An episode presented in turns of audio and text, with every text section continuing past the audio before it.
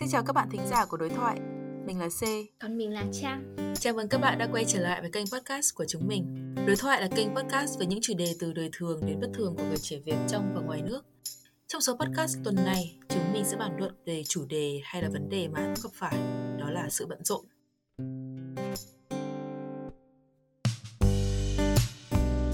Trong cái thời đại kinh tế phát triển nhanh và nhiều biến động như ngày nay thì em thấy là xung quanh mình ai cũng rất là bận, nhất là những cái người trẻ tầm tuổi mình ấy, chị Trang. Ở bây giờ ấy, có một cái chuyện mà em thấy cũng khá là vừa buồn vừa buồn cười. Đấy là mỗi khi mà mình hỏi nhau kiểu, how are you? thì sẽ rất là nhiều người hay là cả chính em ấy cũng hay đáp lại là yeah good, been busy here and there. Tức là cái việc busy, bận rộn trở thành một cái điều rất là hiển nhiên. Tức là đã là một người có cuộc đời bình thường thì chắc chắn là sẽ phải bận. Chị Trang.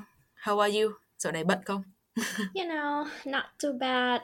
Thì loanh quanh công việc, cuộc sống rồi là cái podcast mới của bọn mình. Xong rồi training cho cái triathlon mà không biết là bao giờ mới xảy ra.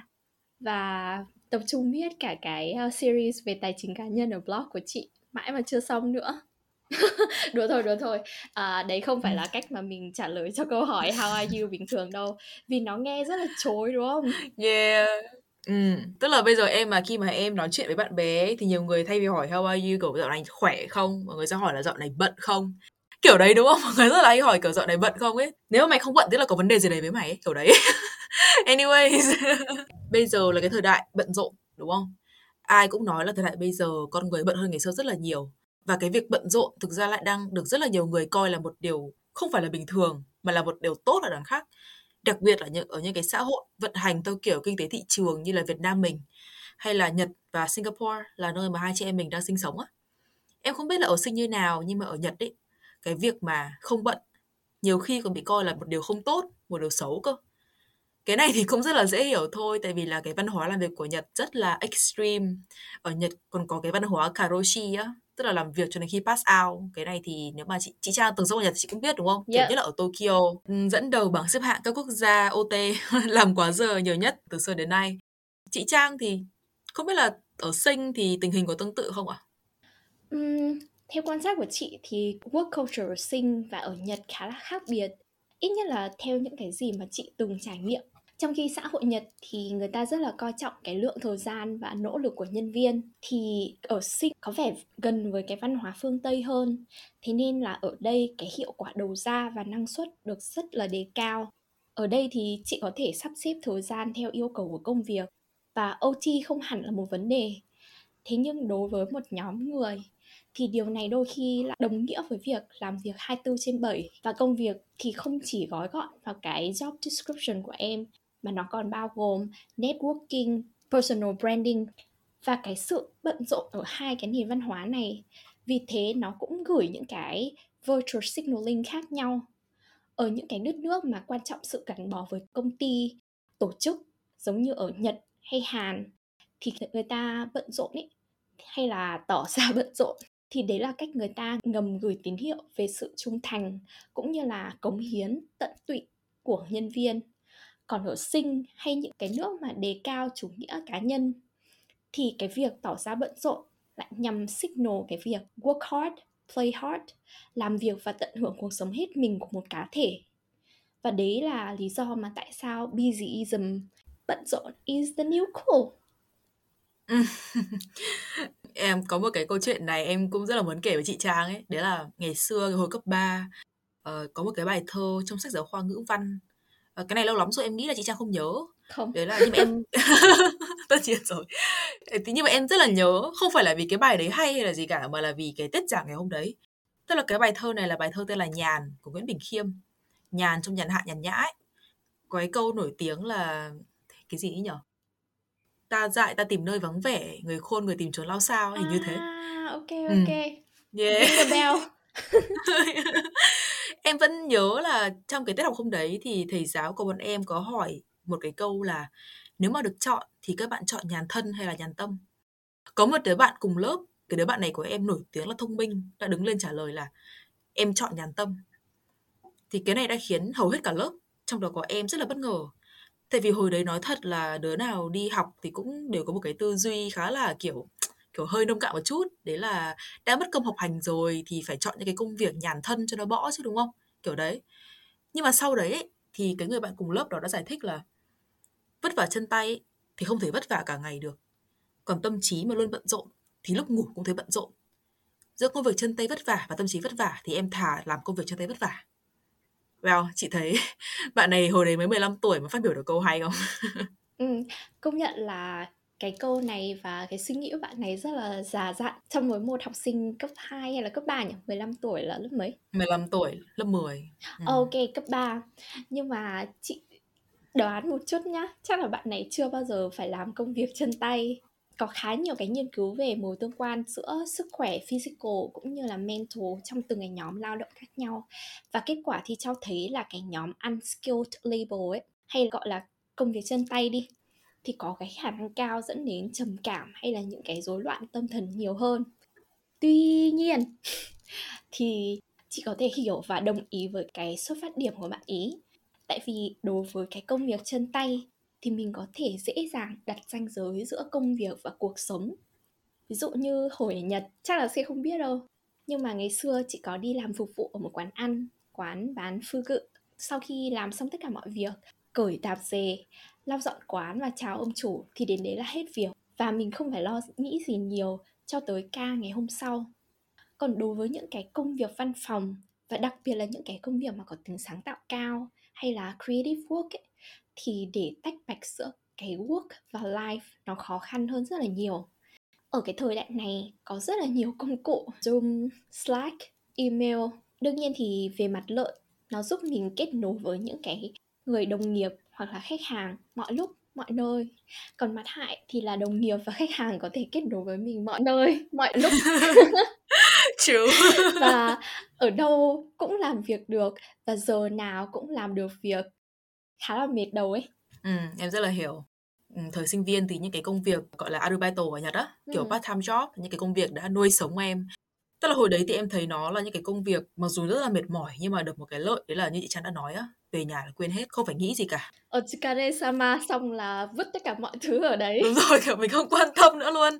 Thì đó uh, nhưng mà đúng là cái lúc mà em chuyển lên Tokyo để bắt đầu đi làm full time á thì cái định nghĩa về công việc của em bắt đầu khác hẳn. Và nhất là cái khóa của em là cái ừ. class of corona class of 2020 là cái khóa đầu tiên là phải work from home 100% từ cái lúc mà mới đi làm thì bọn em đã struggle rất là nhiều trong cái việc làm sao để có thể có một một cái sự accountability trong cái việc làm việc ấy. Và nhất là cái lúc mà sếp đưa mua cho em một cái điện thoại mới bảo là cái điện thoại này là công ty mua cho mày để mày về nhà mày cũng có thể nghe điện thoại của khách hàng. Thế là em em kiểu tức là ý vẫn không vui lắm. ý mà nói ở đây là 12 giờ đêm khách gọi thì vẫn phải nghe nhá. Đấy ý là thế. Nên là em rất là hiểu những cái gì mà chị Trang đã chia sẻ Anyways, thì quay trở lại cái câu nói mà cái người bạn 15 tuổi hồi đấy của em nói thì uh, tất nhiên là chị Trang có thể có quan điểm khác, các bạn nghe đối thoại có thể có một quan điểm khác, nhưng mà em thấy là câu nói này khá là đúng đối với em. Ờ, uh, tiện đây cũng nói thêm là trong một cái số radio của đài BBC của Anh về chủ đề bận rộn á, em nghe khá là lâu về trước rồi. Thì nhà báo Oliver Berkman đã giải thích về tâm lý bận rộn trong thời đại hiện nay như thế này. Tức là ngày xưa ấy, cái thời mà nền kinh tế còn phụ thuộc rất là nhiều vào lao động chân tay như là làm nông hay là làm công á thì người ta cảm thấy ít bận rộn hơn thời đại bây giờ. Đơn giản là vì con người có một cái hạn mức nhất định mà họ không thể vượt qua được. Và cái hạn mức này uh, như mình và chị Trang đã chia sẻ thì đó là hạn mức về vật lý. Uh, ví dụ như là dù có khỏe đến đâu á, thì cũng không thể nào làm quần quật 24 giờ một ngày không nghỉ được. Hay là nông dân mà muốn làm thì cũng chẳng có việc để làm vì mùa thu hoạch cũng chưa đến hay là công nhân nhà máy cũng chỉ có thể chế ra được một cái lượng sản phẩm nhất định dựa vào cái số nguyên liệu được cung cấp thôi. Cho nên là cái định nghĩa về bận rộn thời xưa không được quyết định hoàn toàn bởi họ. Cho nên là họ cũng hiếm khi tự tạo áp lực cho chính mình là mình phải bận rộn hơn để thành công hơn hay là kiểu kiểu đấy, cái tâm lý self-help ấy. Tại vì ngày xưa thì hầu hết mọi người cũng chưa có đủ giáo dục hay là chưa có đủ những cái tiện nghi để có được cái tâm lý đấy. Tuy nhiên bây giờ ấy, nhất là cái thế hệ millennials và Gen Z thì cái gọi là hạn mức vật lý đấy nó không còn tồn tại nữa. Bởi vì là nền kinh tế bây giờ là nền kinh tế tri thức rồi. Ở miếng bánh kinh tế to lên đi cùng với đó là những cái tiềm năng về việc làm cũng lớn hơn và trở nên vô hạn. Tuy nhiên thì loài người chúng ta đa phần là những người có khả năng hữu hạn. Tất nhiên là cũng có những cái người người ta cũng siêu nhân lắm nhưng mà em nói là đa phần chúng ta nhá như kiểu chúng mình ấy. Thì dẫn đến cái tâm lý là ai cũng có cái áp lực là phải cố gắng sử dụng thời gian hiệu quả nhất có thể. Tại vì bây giờ ấy sức người thì vẫn như xưa vẫn là vàng bạc tuy nhiên thời gian thì lại thành kim cương cho nên là có một cái cuộc đua là ai sử dụng thời gian hiệu quả hơn thì người đó sẽ thành công hơn có nhiều lợi thế hơn ai cũng biết là chị Trang và C là hai thành viên điển hình của nền kinh tế tri thức. um, chị Trang này, chị có hay bị áp lực về cái việc quản lý thời gian, time management hay là việc phải cố gắng làm này làm nọ để trở nên bận rộn hơn không? Ừ, cái thời đại mà bác Oliver nhắc đến chắc là thời đại trước cái cải cách công nghiệp. Chị muốn bổ sung một chút về cái sự khác biệt điển hình giữa công việc hay là cuộc sống thời đấy so với bây giờ, đấy là về sự lựa chọn. Ngày xưa ấy, thì hầu như những cái công việc sẽ là về cha truyền, con nối. Và kể cả trong hôn nhân, kết hôn thì sẽ là do gia đình sắp đặt. Thế nên là con người không có nhiều sự lựa chọn. Và ở ngày đấy thì công việc chỉ đơn thuần là cái task hay là cái job thôi. Còn ở thời đại hiện tại của chúng mình khi mà cái dating pool cũng như là cái job pool của mình lớn hơn rất là nhiều thì hiển nhiên là mình sẽ phải trở nên cạnh tranh mà bận rộn hơn. Đấy là chưa kể cái thế hệ millennials và Gen Z của mình thì cái gọi là career path ấy, nó được coi trọng hơn rất là nhiều.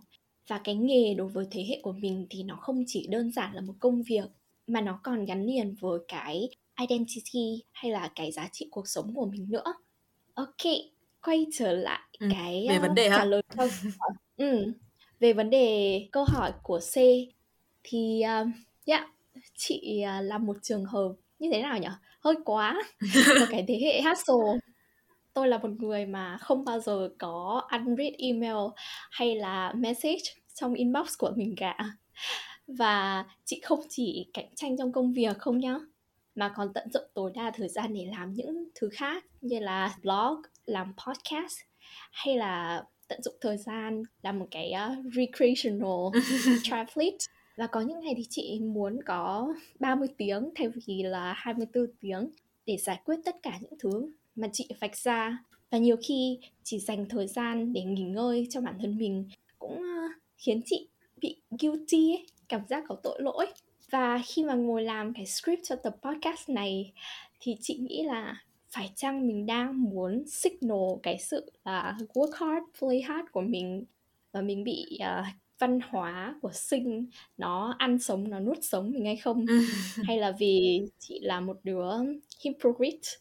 Um, yeah. Nghe chị nói thì em thấy em cũng thấy cũng khá là mừng vì mình đã come up cho cái idea tập podcast này vì nghe chị có vẻ khá là ừ. hardcore. Nghe hardcore ghê luôn. Nhưng mà yeah. Uh... em rất là hiểu tại vì là cái thời đại bây giờ là cái thời đại và công nhận là xung quanh mình ai cũng đang cố cố cố cố cố ấy.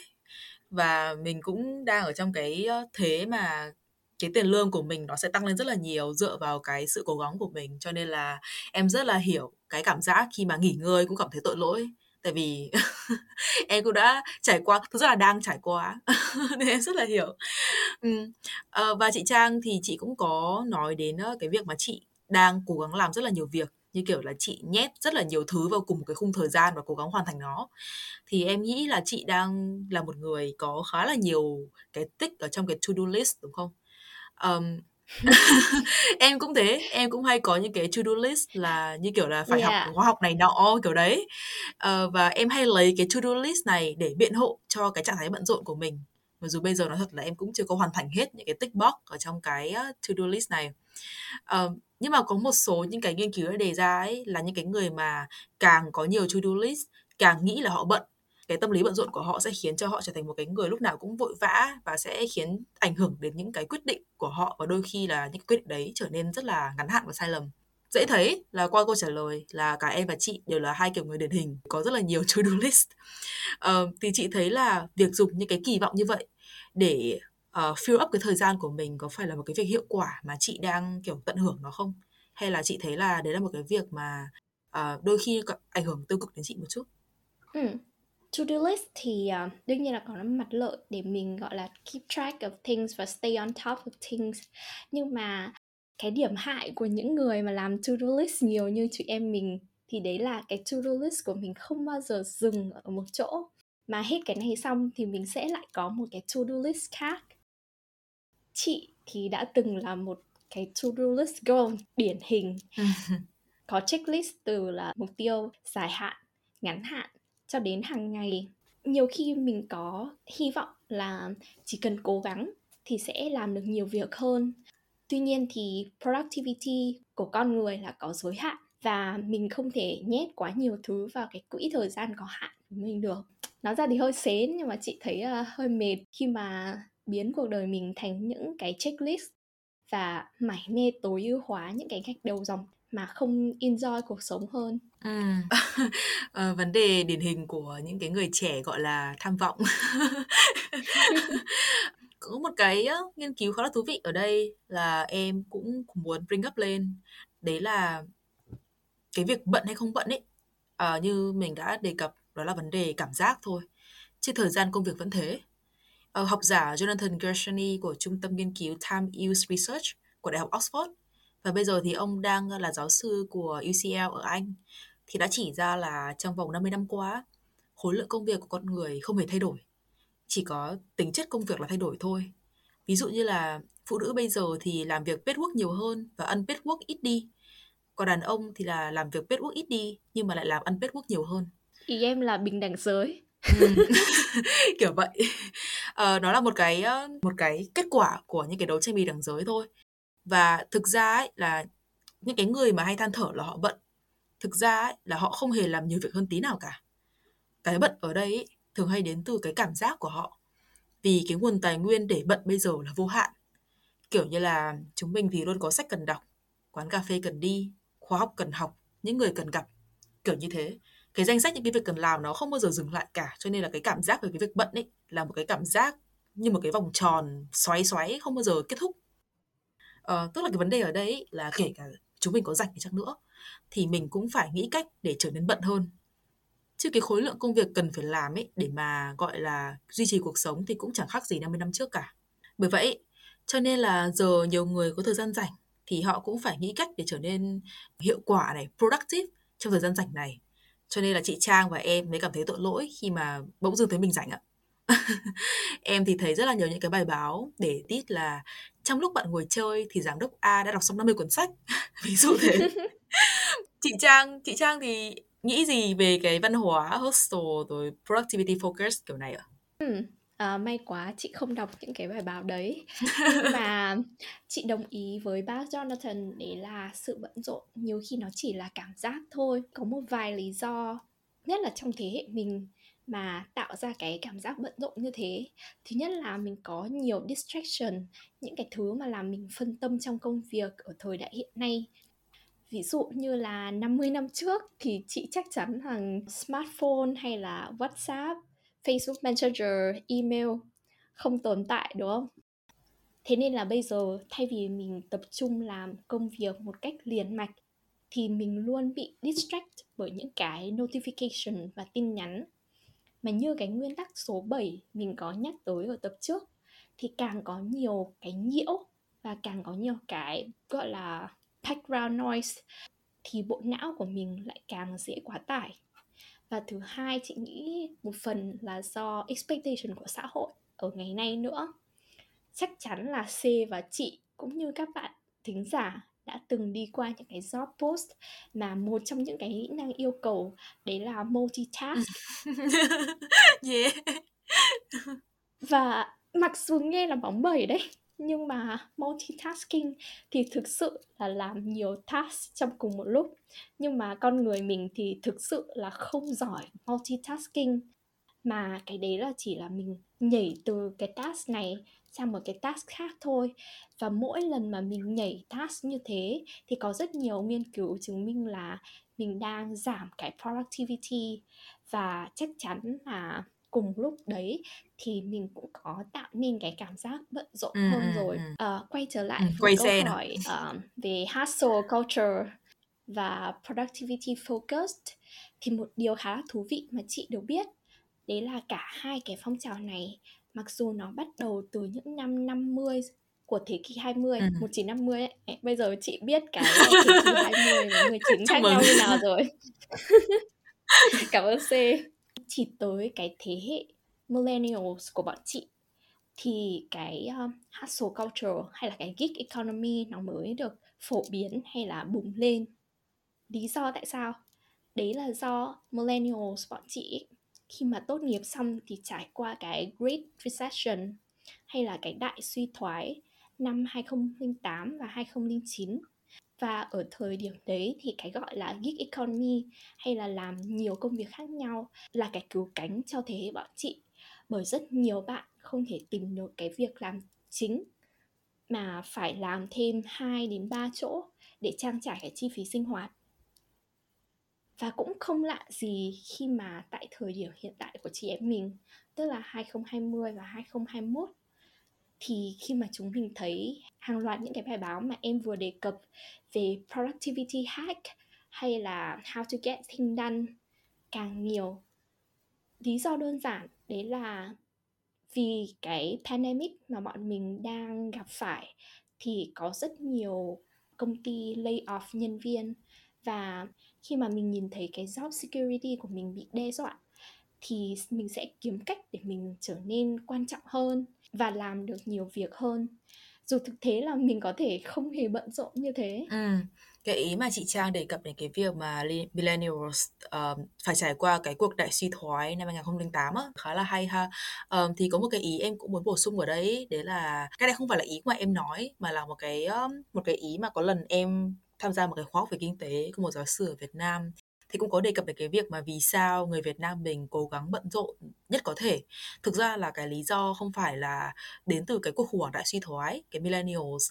Ờ, tại vì cái thời gian này thì kinh tế Việt Nam cũng chưa có đủ phát triển để bị ảnh hưởng quá nặng nề bởi cái cuộc đại suy thoái, cái bong bóng vỡ ở Mỹ này. Mà cái lý do ở đây đa phần là bởi vì cái tâm lý bác Hồ truyền dạy là uh, để sánh vai với các cường quốc Nam Châu.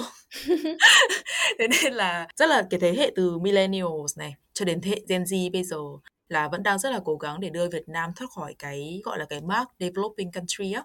Chứ cũng không hẳn là vì cái bóng đen cái cuộc đại suy thoái ngày xưa. Uh, nhưng mà anyways uh, rất là cảm ơn những cái chia sẻ của chị Trang về những cái suy nghĩ rất là thực tế của chị về cái văn hóa hostel vừa tốt vừa xấu này. Nhưng mà có một cái vấn đề ở đây đấy là ừ, mặc dù là cái văn hóa hostel này nó có mặt tốt và mặt xấu tuy nhiên ý rất là nhiều người bây giờ họ vẫn nghĩ là phải bận rộn thì mới được coi là có một cái cuộc đời ra gì và này nọ. Kiểu như là bây giờ cái việc bận đã trở thành một cái công cụ để nhiều người chứng tỏ là họ là một người rất là quan trọng này, là một người có high status. Nói chung là một người có thể có một cuộc đời rất là tốt đẹp ấy, kiểu như vậy. Nếu mà họ không bận thì tức là họ không đủ quan trọng thôi. Đấy. Ờ, thì chị Trang nghĩ gì về cái tâm lý kiểu như thế này ạ? Ừ, C thì vừa nhắc tới là lời bác Hồ dạy. Ở Việt Nam mình có rất là nhiều câu nói liên quan đến cái việc bận rộn hay hustling như là nhàn cư vi thì bất thiện. Và tuổi thơ mình chắc chắn là ai cũng lớn lên với những cái tấm gương như là cô Tấm hay là Mai An Tiêm hay là người em trong cây khế. Tất cả đều có điểm chung để là rất chăm chỉ lao động và một số giống như Mai Tiêm còn biết hustle xuất khẩu dưa hấu nữa. Ở văn hóa phương Tây thì chị vẫn còn nhớ những cái bộ phim mà nó thần tượng hóa cái sự hy sinh cho công việc hay là sự bận rộn như là Up in the Air, The Devil Wears Prada hay là The Social Network về Facebook. Và hiện tại thì những cái công ty như là Tesla hay là SpaceX với cái work culture, mặc dù nó khá là cắt cổ về cái sự đòi hỏi thời gian cũng như khối lượng làm việc, nó khá là không tưởng. Thế nhưng bây giờ lại là điểm đến kỳ vọng của rất nhiều nhân tài. Chính vì những cái sự ảnh hưởng và sự glorified, cái bận rộn của các phương tiện truyền thông thì nó đã tác động một phần không nhỏ về việc đề cao chủ nghĩa bận rộn ở xã hội mình. Chị thì mặc dù cực kỳ phục những người chăm chỉ và có năng suất tốt. Chị không phải là người quá chăm chỉ đâu nha. Tuy nhiên thì mình phải tự hỏi và mình phải đi ngược lại những cái mặc định của xã hội. Tại vì chị nghĩ là ở thời điểm này, chất lượng cuộc sống cũng rất là quan trọng. Và work life balance là một điều mình rất cần phải chú ý. Và chị quan niệm là work smart thì tốt hơn work hard người ta busy người ta bận rộn, không hẳn đã signal một điều tốt. Ừ đúng rồi. Bây giờ thì ở những cái gọi là những cái nền kinh tế mà nói chi thức ấy, thì đúng là người ta rất là coi trọng việc work hard. Tuy nhiên thì ở những cái quốc gia ví dụ như là Nhật hay là kể cả Sinh hay Việt Nam, thì vốn là những cái quốc gia mà có xuất phát điểm như là Nhật là có nhiều thiên tai, Việt Nam thì là có trải qua chiến tranh, hay là như sinh thì là từ một cái hòn đảo không có gì á, thì cái việc work hard vẫn là một cái văn hóa mà rất là nhiều người, nó rất là đề cao ấy. Nhị trang đã đề cập là mình ngày xưa là đã có mai ăn tiêm rất khẩu dưa hấu, đúng không? Và đến thời mà thời giải phóng thì bác hồ cũng đã luôn, kiểu, chú trọng vào cái việc anh em ta là ai có sức thì phải làm việc, kiểu như vậy. Thế nên là đến thời đại bây giờ thì cái việc work smart là cái một cái khái niệm mà mình đề cao. Tuy nhiên thì em thấy là ở Việt Nam ấy thì đúng là cái việc work hard nó vẫn là một cái vấn đề mà nhiều người vẫn đang gọi là kiểu cho nó quá nhiều cái spotlight mà đôi khi là hơi quá sức chịu đựng của nó. Um, quay trở lại vấn đề thì uh, chị Trang này em có rất là nhiều bạn bè làm sáng tạo. Và những cái người này thì như chị đã biết thì họ phải có một cái niềm cảm hứng gì đấy thì họ mới làm việc được đúng không? Và họ hay chia sẻ với em ấy là những cái lúc mà họ không có idea hay là không có momentum thì tức là cái cơ thể và tâm trí của họ cần một cái white space à, chị Trang có biết cái khái niệm white space này không ạ? Ừ, chị không rõ lắm đây là lần đầu tiên chị nghe về white space em có thể giải thích hộ chị và mọi người được không? Ừm, thì cái khái niệm white space này là một cái, khái niệm cũng mới có gần đây thôi và được dùng rất là nhiều trong, ơ, yoga hay là trong, những cái khóa trị liệu về tâm lý hay là trong meditation, trong thiền. Có một cái cụm từ khá là hay mà diễn tả được cái ý nghĩa của cái cụm từ white space này, đó là the sweetness of doing nothing. Tức là cái white space ở đây là một cái khoảng không gian và thời gian mà một người tự tạo ra cho chính mình để họ có thể không làm cái gì cả. Chỉ đơn giản là họ làm những cái việc họ thích mà họ cảm thấy là họ đang làm cái đấy thì để thỏa mãn những cái sự kiểu tò mò hay là những cái sự thích thú của họ thôi. Chứ không có một cái kết quả nào mà họ buộc phải đạt được sau đấy cả em vẫn nhớ là trong cái bộ phim Emily in Paris chị Trang có xem phim đấy không? Có, chị thích Emily mà kiểu hơi cliché một chút nhưng mà thời trang đẹp ừ. là Who Doesn't Love Lily Collins Đúng rồi. Thì mặc dù là phim đấy rất là cliché và có rất là nhiều những cái quan điểm mà nó vẫn còn hơi bao chụp nước Pháp ấy.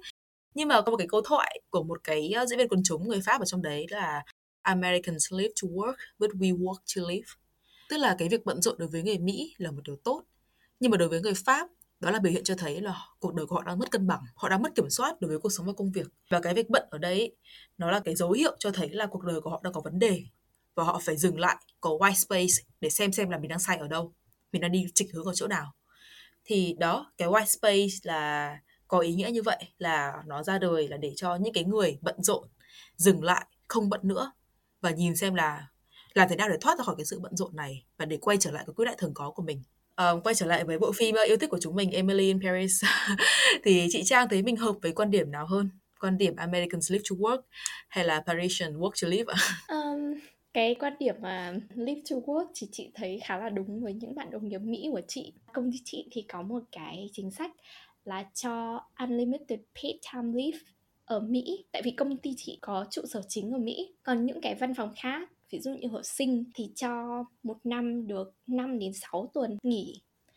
Tuy nhiên thì theo thống kê của các bạn HR công ty chị, thì những cái bạn nhân viên ở Mỹ thì nghỉ ít hơn so với bọn chị rất nhiều.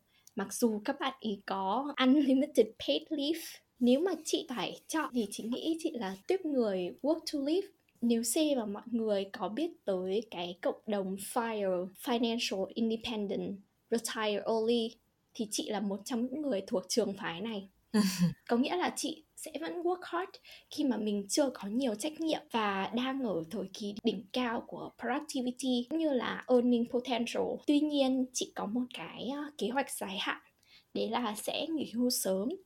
Sớm ở đây tầm khoảng là 45 cuối 40 và sau đấy thì tập trung thời gian cho những điều quan trọng hơn của cuộc sống của chị.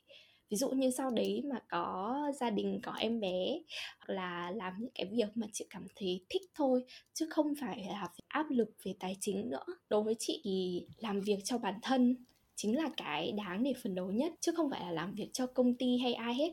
Ừ. Thế mới nói là cái định nghĩa công việc ở đây thì đúng là nên được chia ra rạch ròi là paid work và những cái work còn lại đúng không?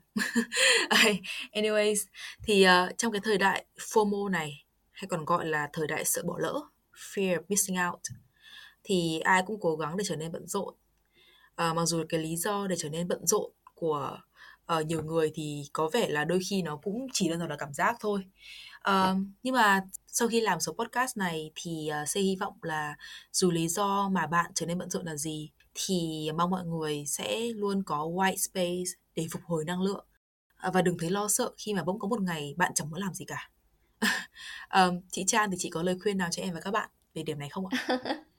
Nếu như mọi người đã nghe đến đây thì chắc là mọi người biết Trang là một nạn nhân của chủ nghĩa bận rộn. Mình chỉ muốn nói là nếu ai muốn tìm hiểu thêm về chủ đề này hoặc là về work life nói chung, thì mình xin giới thiệu một cái podcast của một trong những là tâm lý học mà mình tôn thờ nhất đấy là Work Life with Adam Grant. Cảm ơn C đã giới thiệu chủ đề này. Cảm ơn mọi người đã lắng nghe. Các bạn có thể gửi câu hỏi hoặc là gợi ý đề tài cho bọn tớ ở fanpage Đối thoại Podcast. Hẹn gặp mọi người vào tập sau nhé. Bye bye!